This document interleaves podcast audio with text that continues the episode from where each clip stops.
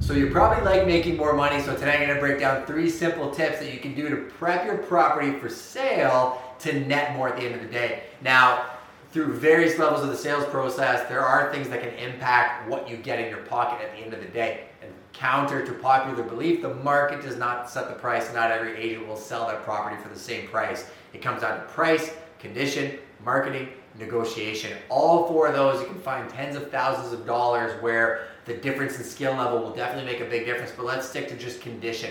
3 things you can do. 1, declutter. Get as much of your stuff out of there as you possibly can. Empty garages, empty basements are great. Take down all your personal photos. Main reason there might not be what you think. It's you don't want to break the pattern. So if a buyer is going through your house, you want them to associate that house with being their house. If they walk in your kitchen and see a photo of your beautiful family, well, now that becomes your house, and what a beautiful family that lives here. Don't want to break the pattern.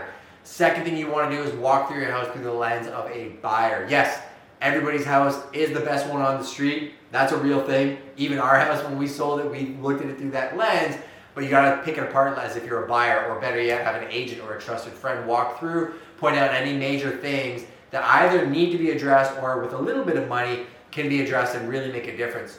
Third thing you're going to do, spend a little bit of money.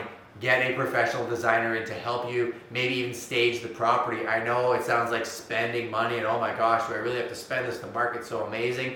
But if you look up the stats, Google it, trust me, this isn't just me saying it.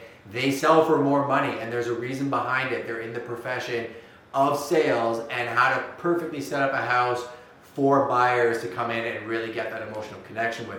May not sound like much, but it does make a difference. Even if your house is beautiful and stunning, it may be to you, but you want to speak to the widest audience possible. With that said, this Thursday, we're actually doing a live podcast, 2 to 3 p.m. with Jillian Summers. If this is in the future, you can go to her YouTube channel. The replay will be there. She's one of the top stagers in the business. We've worked with her for years, and she's helped out so many of our clients through staging, through advice, in the transaction, outside of the transaction. She's just a good human being. We're not gonna sell you anything. I'm gonna pick your brain on how to properly prepare a house for sale, hopefully help some of you out. So just hit that link in the bio, join up for the webinar, space is limited. I'm sure it's gonna sell out because she is a superstar, and hopefully you got some value from this episode.